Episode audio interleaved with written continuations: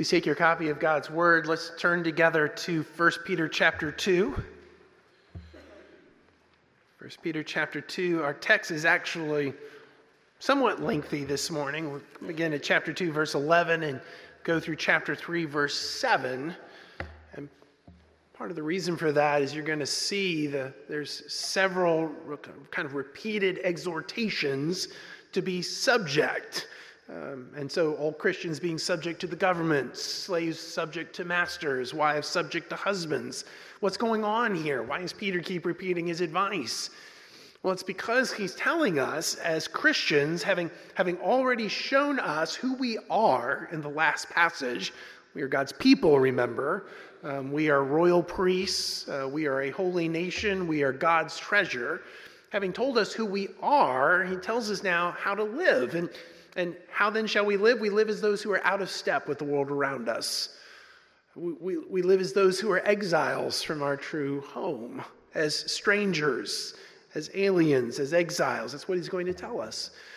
And there's no other way to, to feel out of step as to, to live in the way that he's prescribing for us as we follow the pattern of Jesus, empowered by his death and resurrection.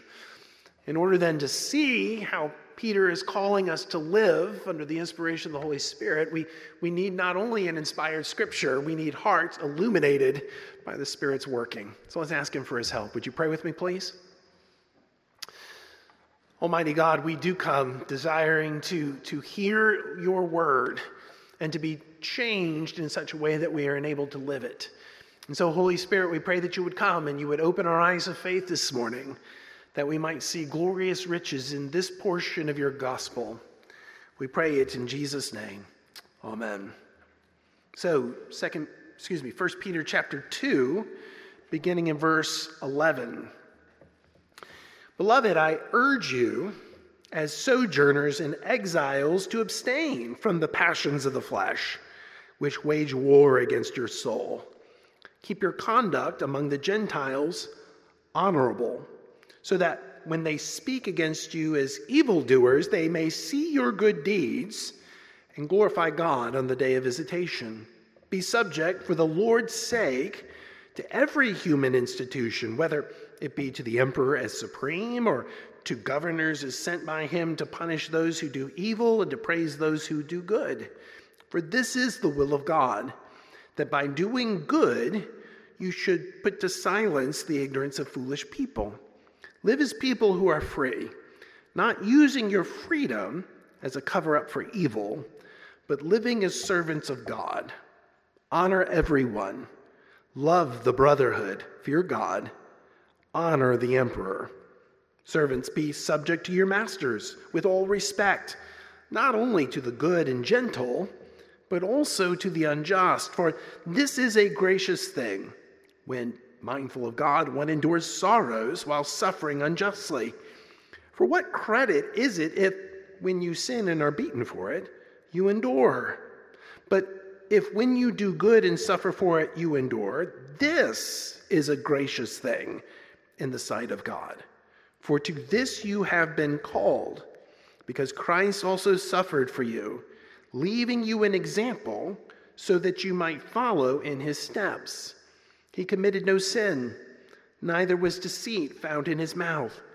When he was reviled, he did not revile in return. When he suffered, he did not threaten, but continued entrusting himself to him who judges justly. He himself bore our sins in his body on the tree, that we might die to sin and live to righteousness.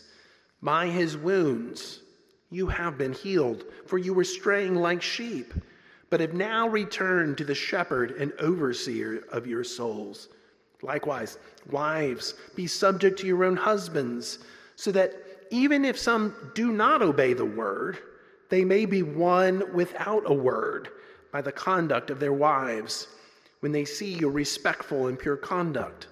Do not let your adorning be external, the braiding of hair and the putting on of gold jewelry or, or the clothing you wear but let your adorning be the hidden person of the heart with the imperishable beauty of a gentle and quiet spirit, which in God's sight is very precious.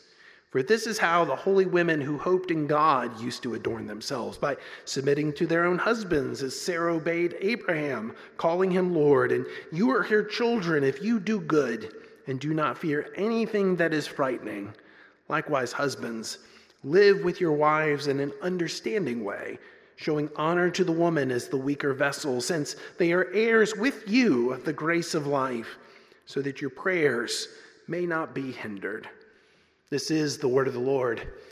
Thanks be to God. So, what is it like not to have a home? Uh, what's it, what's it like to feel as though you're, you're a constant stranger? Like you're a regular outsider? Like you don't quite fit in, you don't quite belong? I know something like that. Um, one of the more challenging questions for me is, is where are you from? Because, because I was born in New Jersey and then moved to Virginia, moved to England, back to New Jersey, and then we moved to Houston, Texas, and then back to New Jersey outside of New York, and then to Northern Virginia. That's where I went to high school and went to college in Virginia and South Carolina. And then Sarah and I got married and lived in Indiana, Philadelphia, Pennsylvania, Louisville, Kentucky, St. Louis, Missouri, Hattiesburg, Mississippi, and here. Whew. That's a lot of different places. And so, as I say, one of the more challenging questions is that I get asked is so, where are you from? Well, everywhere, nowhere. It's a challenge. I'm, I'm profoundly jealous of those of you who are, who are native Memphians, who've lived here your entire lives. You know where you're from. You know all the places to go. You know so much of the history and so many of the stories. Um, you, you get all the jokes. Um, as someone who's always been new every place I've ever been, it's, it's always a challenge to build those relationships and to, and to feel like you're from someplace because you're really not. You're an outsider. You're a stranger. You don't, you don't quite belong. Of course, I, I feel like that, but, but to a greater degree, those who are migrants or who are immigrants, they, they feel that too. Perhaps you've read Frank McCourt's prize winning book, Angela Ash, Angela's Ashes. If you have, you know that it tells his story that he was uh, born to an Irish immigrant family. He is Irish uh, was born in New York City, but then when he was um, kind of a teenager, moves back with his family to Limerick, Ireland. And so he's uh, Irish, he's American, he's living in Ireland. He doesn't feel like he belongs anywhere. He belongs in both worlds, but he doesn't really belong to either world. I've, I've heard that experience from others. I had the privilege when I was academic dean at Covenant Theological Seminary to recruit Dan Kim to our faculty to teach Old Testament. Dan was Korean. He was actually Korean American, born in Southern California, but he was a Korean American born to a family of missionaries to Thailand. And so he's a Korean American growing up in Thailand, and he would often talk about the fact that he didn't really belong anywhere. Was he Korean? Was he American? Was he Korean American? Was he a Thai? He was belonged to all those places and yet to, to none of these places. This sense of, of being out of place, being out of step, a stranger, an outsider. That's exactly what Peter is getting at here. He, he wants us to see that living the Christian life means that we live as strangers as outsiders, as exiles.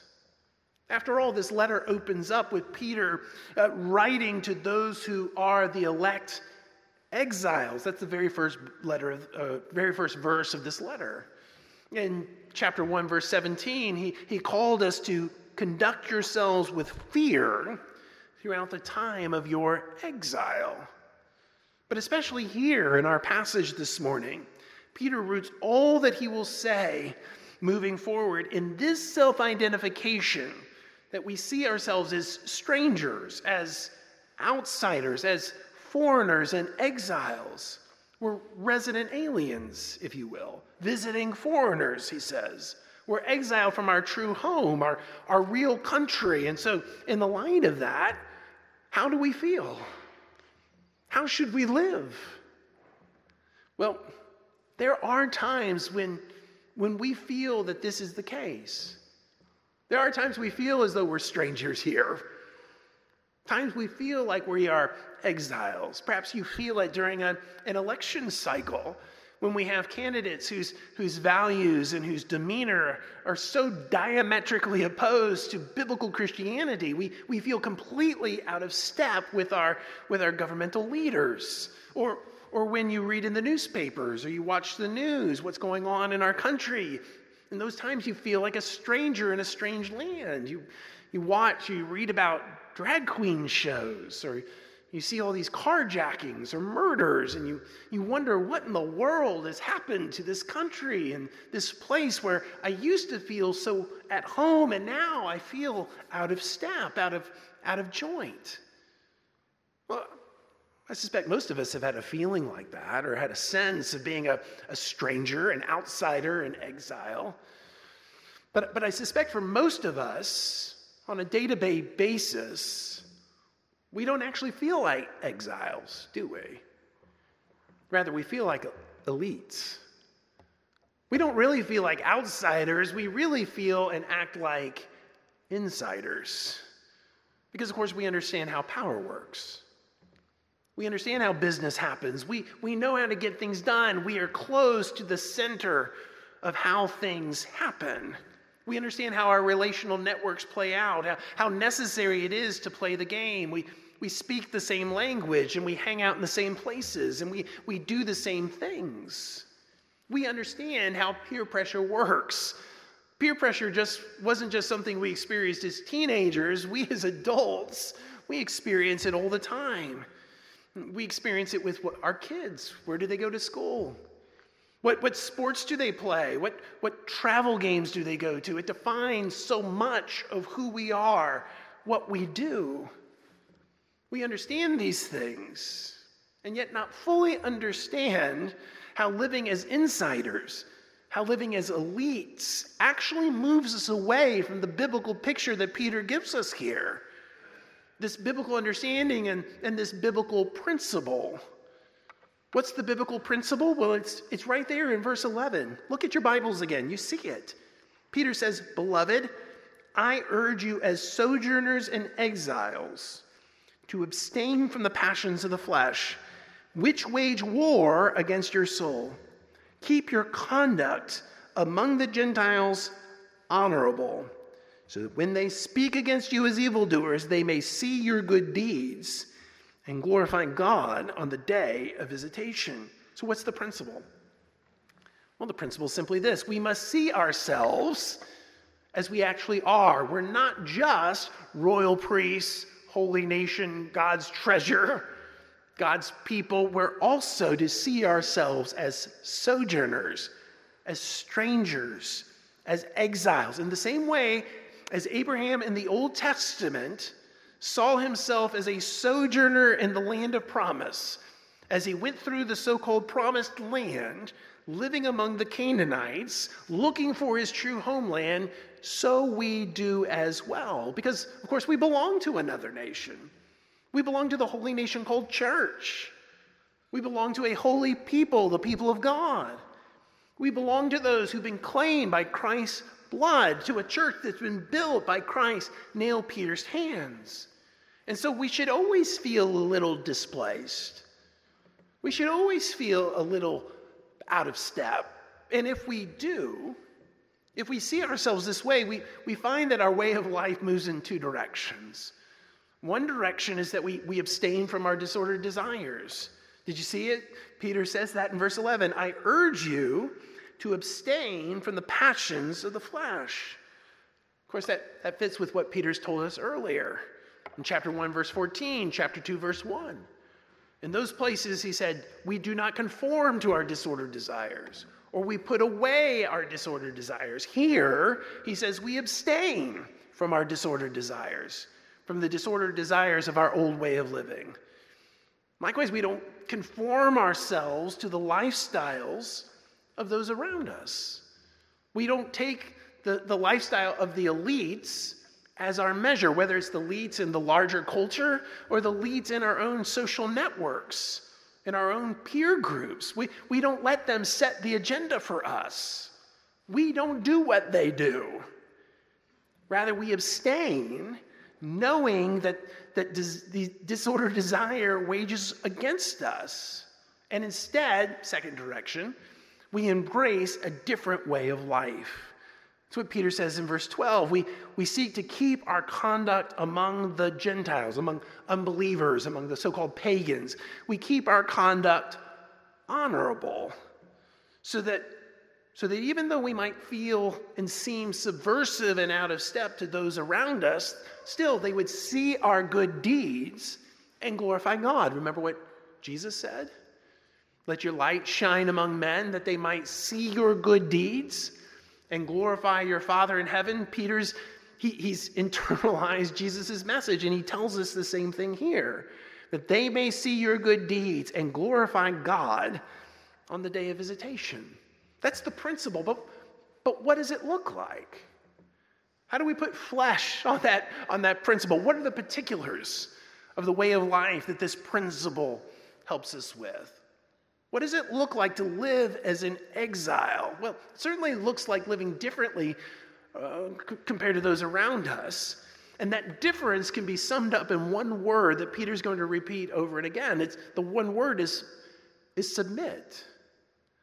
You see, starting in chapter 2, verse 13, and extending to chapter 3, verse 6, Peter's going to tell various groups of people to submit. He's going to tell all Christians to be subject to, to submit to the government. He's going to tell slaves to be subject to, to submit to masters. He's going to tell wives to submit to husbands. Now, that word be subject to or submit, it's a word that has the idea of, of getting in line, of lining yourselves behind someone who's in front of you. you. You remember that book? It was super popular about 20 years ago. Everything I needed in life I learned in kindergarten. There, there was a chapter in there where the author talked about the thing, one of the things he learned in kindergarten was getting in line and how important it was to learn to get in line, to be able to be in order, and to follow or to lead, as the case may be. Well, there's a sense in which Peter's telling us that to, to live as a Christian, to, to live as a stranger here, as an exile, means getting in line. And, and, and being in order behind someone who's in front doesn't mean that the person who's third in line or fifth in line or seventh in line is worse than or less valuable than the person who's at the front of the line. Rather, this is God's way of maintaining order in his world. Now, listen, if there is any more countercultural message that Peter could have given, it'd be hard to conceive of one. This was countercultural in the first century, just as it's countercultural in the 21st century that, that we are to live our lives in line with those who have some measure of authority. But, there, but there's some things you have to notice about what Peter's saying. And, and the first is simply this this submission, this being subject to, has a motivation and purpose. It's for the Lord's sake. Peter says that over and again. Look at verse 13. He says, Be subject for the Lord's sake to every human institution, whether it be to the emperor as supreme or to govern- governors as sent by him to punish those who do evil and to praise those who do good. For this is the will of God, that by doing good you should put to silence the ignorance of foolish people. Verse 18 Servants, be subject to your masters with all respect, not only to the good and gentle, but also to the unjust, for this is a gracious thing. When mindful of God, one endures sorrows while suffering unjustly. For what credit is it if, when you sin and are beaten for it, you endure? But if, when you do good and suffer for it, you endure, this is a gracious thing in the sight of God. Chapter 3, verse 1 Likewise, wives, be subject to your own husbands, so that even if some do not obey the word, they may be won without a word by the conduct of their wives when they see your respectful and pure conduct. Did you see it? At each point, this, this particular of submission has, has the gospel in view. With governing authorities, it's to do good for them and go, to do good to them, to, to make their lives easier to support them in their callings of punishing evil. Instead of acting like the pagans around us, who do everything that they can to make the authorities' lives more difficult, Christians cooperate with and try to make their lives easier. With, with masters, slaves should treat them with respect, even, even when treated with disrespect. There's no retaliation. It's the gospel's at stake. With husbands, wives should line themselves up, even to unbelieving husbands, even to, to foolish husbands. Why? Well, the gospel's at stake. We show the truth of the gospel by doing good and by serving those in authority over us, those who are, if you will, at the front of the line. We, we, don't, we don't give in to our passion of rage and strike back at the authorities, seek to do violence to them. We, we don't give in to our passion of greed, to steal from them, to take that which doesn't belong to us. We, we don't give in to our passion of lying, to hide the truth from them. We, we don't give in to our passion of contempt, cutting our husbands for their folly. We, we don't use our freedom as a cover up for evil. Rather, as Peter tells us, we live as people who are free. We live as servants of God. That, that's why the imperatives of chapter 2, verse 17, they make sense as an overarching code or creed for the Christian life, one, a life that's one of submission, namely, honor everyone. Honor everyone. Love the brotherhood. Fear God. Honor the emperor. It's a great summary of, of this Christian life that puts us so much out of step with the world around us. The hard thing is, is that as we do what is good, and, and in doing so, we, we serve God, it, it very well may be that we, we end up suffering as a result. Certainly, Peter speaks most directly of this result when he's speaking to slaves. You saw that, right? Verse 19. He says, For this is a gracious thing when, mindful of God, one endures sorrows while suffering unjustly. For what credit is it if, when you sin and are beaten for it, you endure? But if you, when you do what is good you and suffer for it, you endure. This is a gracious thing in the sight of God. Think how subversive that was. How subversive it was to do good while enduring sorrows from harsh masters how subversive it was as a, as a testimony to the gospel. I will not retaliate, I will endure because Jesus gives me strength. Think how subversive it is to, to be good even when the emperor is beating you, as the emperor certainly did in Peter's day. This letter was likely written after Paul was beheaded, before Peter was crucified, prior to AD 70. Peter was well aware of the opposition and and persecution that the emperor Nero was, was lodging against the Christians, how, how subversive it was to do good even when be, beaten by the emperor for the testimony of the glory of God. How, how subversive it is to do good even when, when ignored by an unbelieving husband, uh, especially in this marriage relationship. This, we see how subversive it is that, that this inner beauty that comes from the gospel that comes from the Spirit's transformation so that, so that a gentle and quiet spirit that springs from hope in God is what characterizes the spouse. It's, it's so different from the world around us.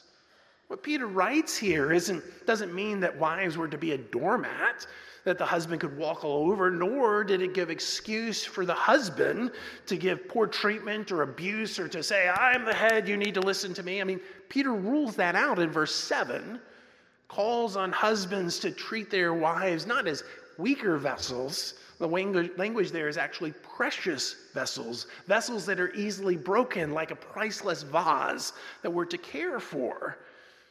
No, Peter's not giving any excuse for abuse. Rather, he's pointing up that, that submitting and even suffering done from the gospel's sake is a, a position of great power. It can function redemptively.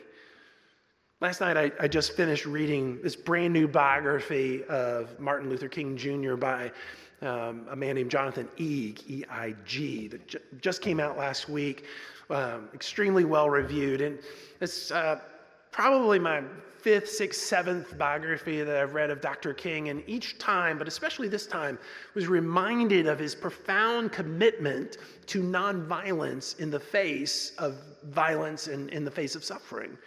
Uh, even as he would end up protesting the war in Vietnam, and in the process losing so much support for the civil rights movement, alienating President Johnson, persuading J. Edgar Hoover that King was really a communist.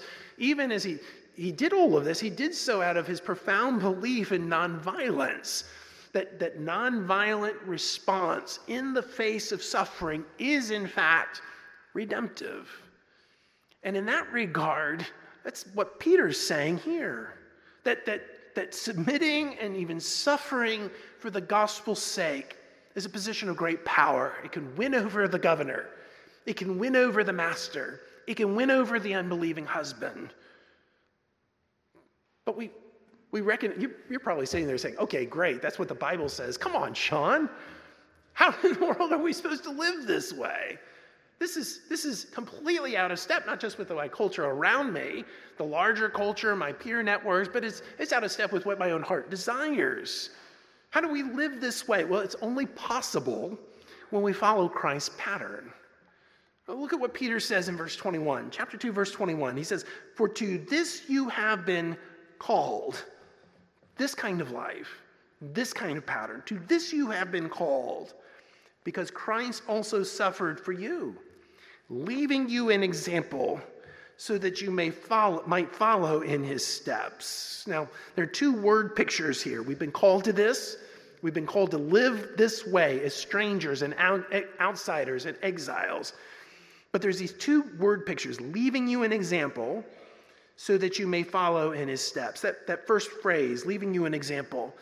Um, it's this picture. Perhaps you taught your kids to read this way. Maybe there, you had this mat um, where you had the letters capital A, little a, capital B, little b, capital C, little c, and so forth.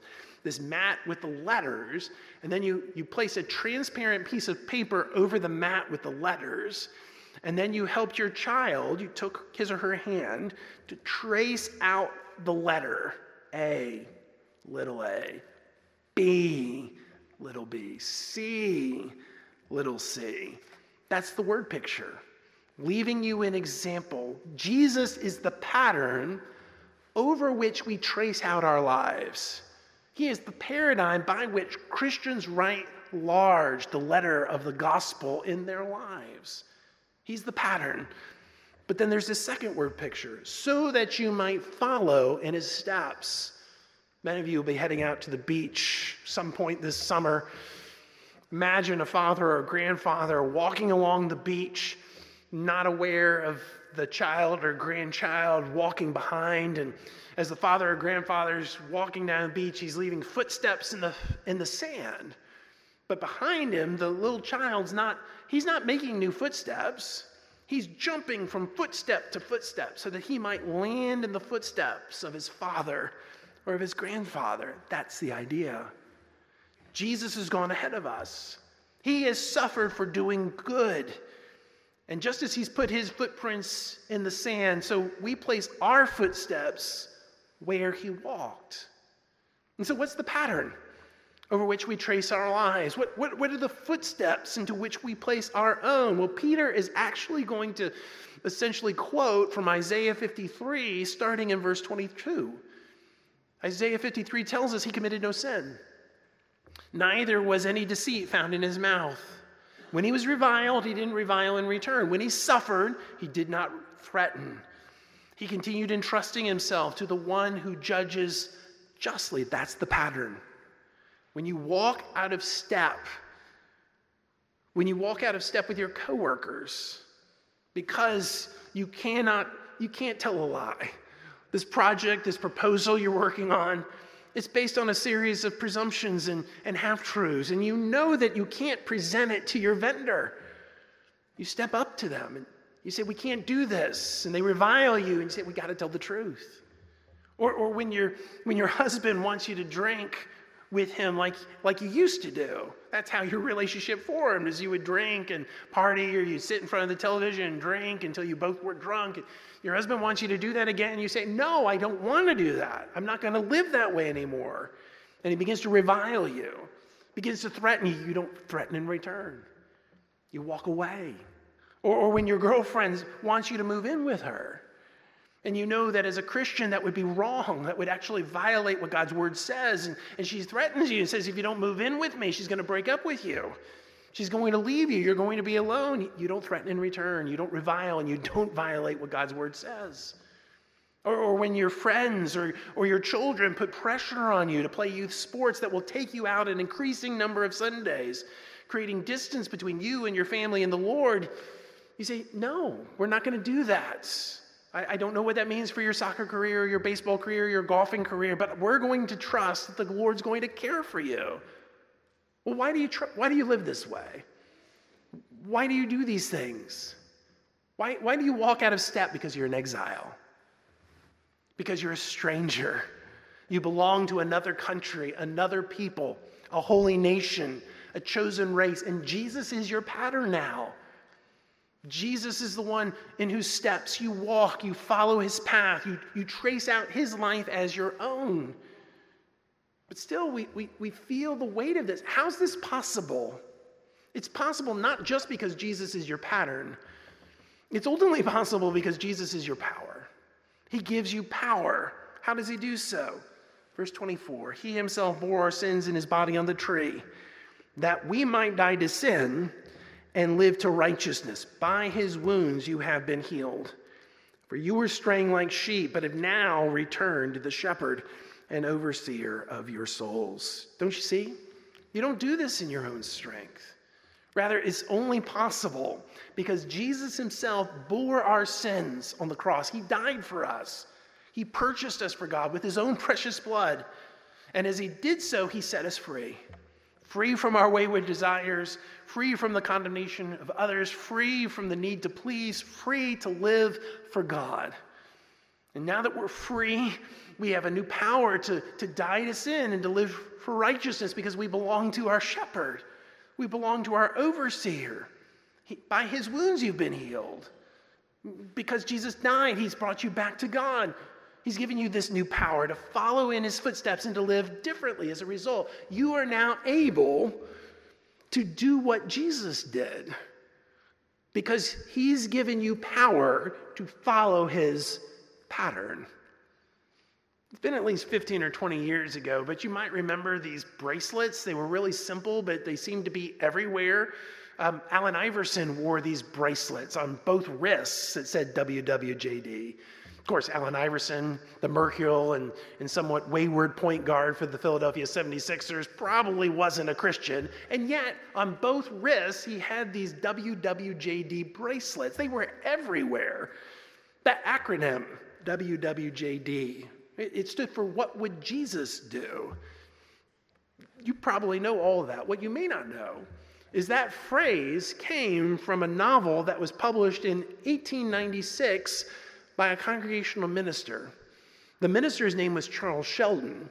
Uh, the novel was called In His Steps, and the, the premise of the novel was actually pretty simple. It, it asked the question how life in a particular town would change if everyone would simply ask the question, What would Jesus do? Now, before you go out and, and buy the book to read it, the, the book theologically is a bit of a mess. Um, but, but here's why I mention it. Here's why I bring it up. Because there is a sense in which, as strangers and aliens here, as those who belong to a heavenly country, a, a holy nation, who belong to Jesus, who's purchased us with his precious blood, we should live our lives here asking the question what would Jesus do? What would Jesus do as we live under the rule of increasingly corrupt and irrational leaders? What would Jesus do as we suffer in the workplace, suffer in the midst of our communities, in our relational networks for doing good, for following Christ? What would Jesus do as we deal with our husbands or wives who are far from Christ, not the way they ought to be, can often be foolish and irrational? What would Jesus do? What will you do? Will you live like the world around you? Or will you live like the person you actually are? One who belongs to God's people, who's a royal priest, a citizen of a holy nation, part of God's own treasure. What will you do? Will you ask the question, what would Jesus do? Would you pray with me, please?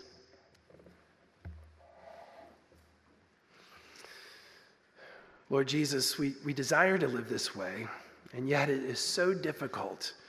We feel the and, pull, pull and tug of our own heart's desires, our wayward desires. We feel the pull and tug of our friends and our relational networks. Uh, we don't want to live as exiles. We really do want to live as elites. Lord, help us. May your mind, O Christ, be in us. May you dwell in us from day to day. May we know your power. May we be your channel. May others see you living your life in and through us so that we might live according to your pattern and we might walk in your steps. Lord, grant us this grace, we ask. We pray it in Jesus' name. Amen. Let's take our hymnal.